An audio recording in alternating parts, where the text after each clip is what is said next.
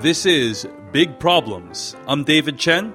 I'm Stephen Tobolowsky. And welcome to the show, ladies and gentlemen. This is our first episode of a brand new podcast venture between me and Stephen Tobolowsky, legendary character actor who you may have seen in films such as Memento and Groundhog Day.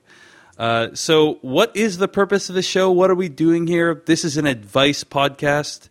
People write into us at mail at bigproblemspodcast.com. That's mail at bigproblemspodcast.com. And that's not like female. Correct. That's, that's like that's not the gendered noun. That is M A I L Yeah. at bigproblemspodcast.com. And uh, you may get to hear your question read on air, and you may get to hear actor Stephen Tobolowsky, who is one of the wisest people I know and who's lived one of the most interesting lives that I know.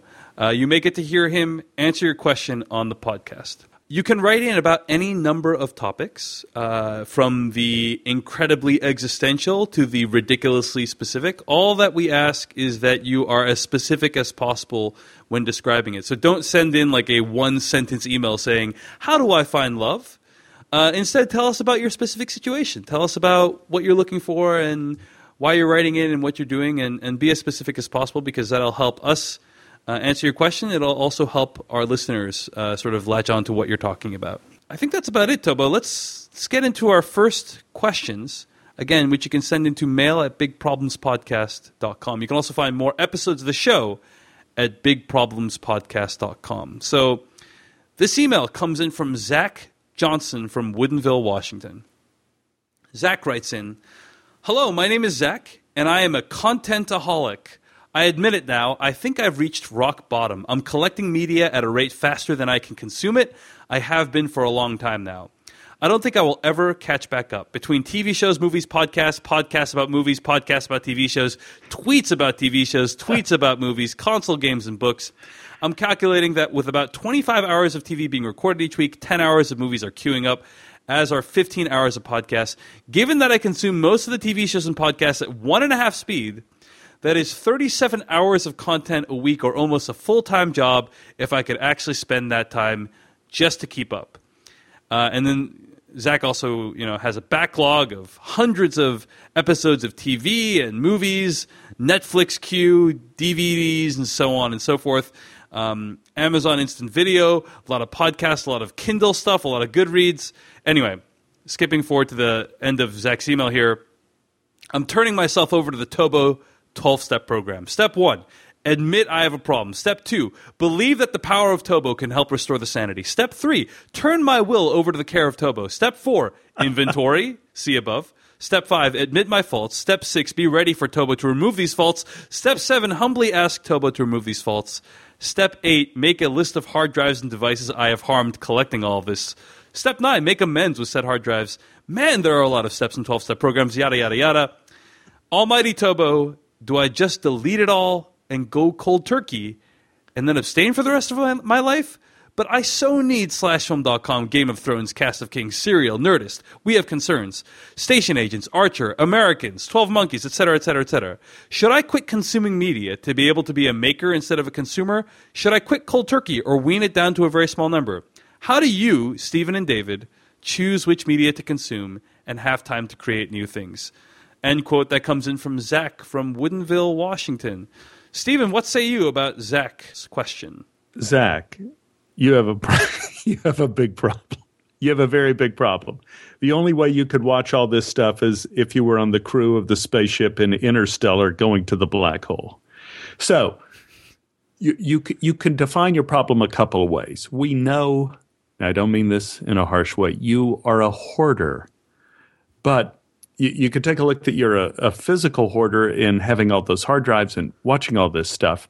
And if if that's the problem you want to turn over to Tobo, uh, then you have the clear out of the closet rule, which is two years is what I get it. If I don't wear a pair of pants in two years, they're out of the closet.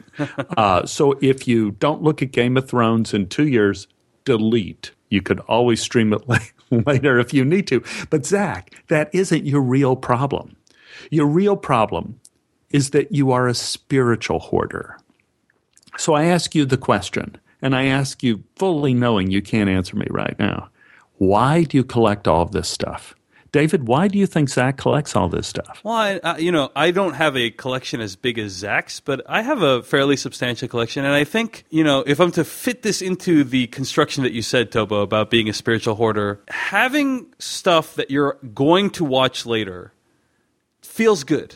You know, having it on your hard drive, it feels good because you're thinking, man, maybe I'll enjoy it. Maybe it'll be awesome. I have this thing to look forward to. Exactly. You are dealing with the future. People who hoard substitute acquiring with achieving. People who hoard want to achieve, and they substitute that other A word, acquire, in that. And of course, the two junctures between acquiring and achieving are people who are collectors, people who collect hats, who collect bottle caps, all that. Then you acquire and you call that achieving. So, Zach, I am saying what you are hungry for to really stop this massive abuse of hard drives is feed your hunger to achieve. I would say this I take a look at history. Uh, the Jewish Sabbath says disconnect. I take a look at Henry David Thoreau, Walt Whitman. They were onto something. I think clearing our heads and getting into nature and disconnecting is the first step to finding our souls. So, Zach, I encourage you to achieve, to concentrate on achieving, and in doing so, disconnect from the electronics for a while. And I think you'll find those hard drives diminishing.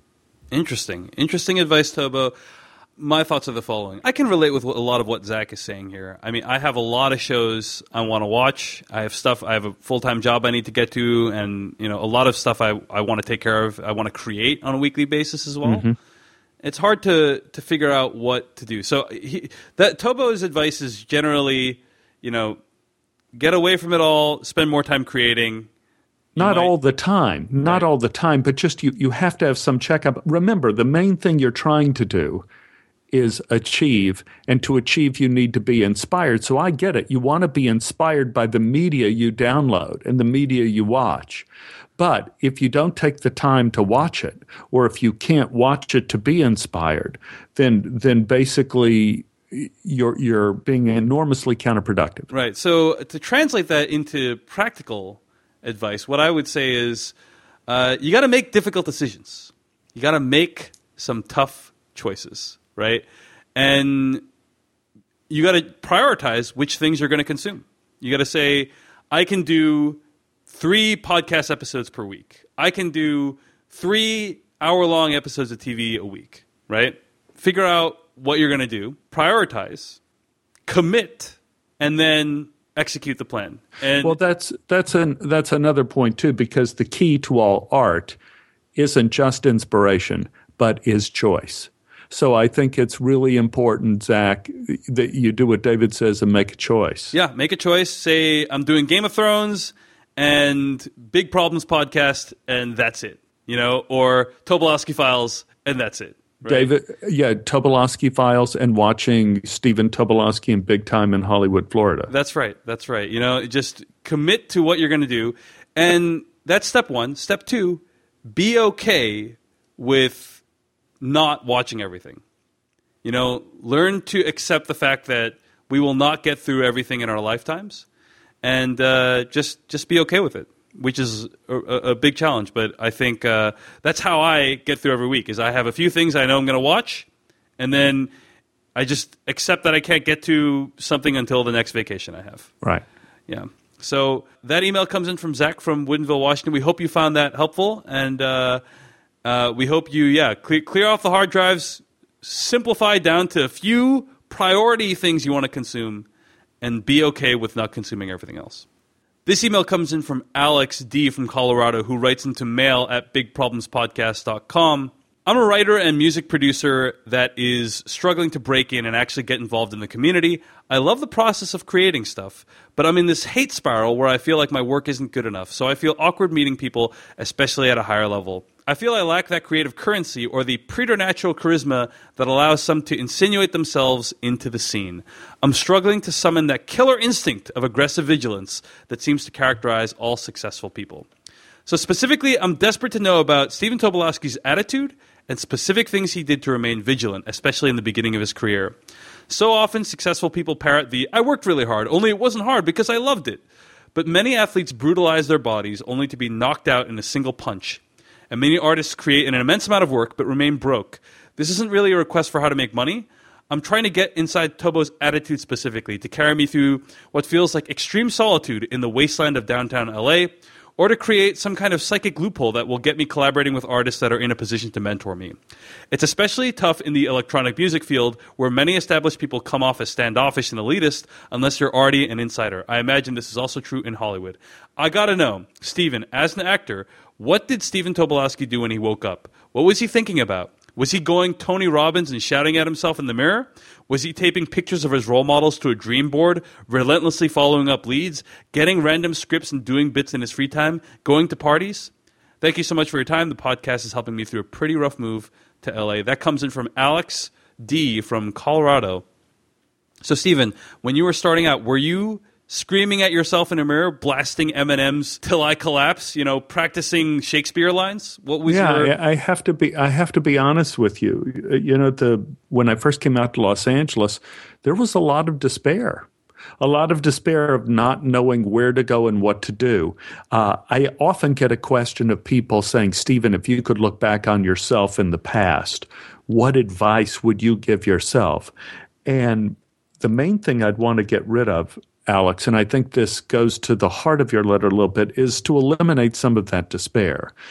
And part of that despair is you, you, you kind of mentioned at the beginning uh, there's a difference between being an artist and insinuating yourself into a scene. There's a difference between creating, of course, and socializing and selling.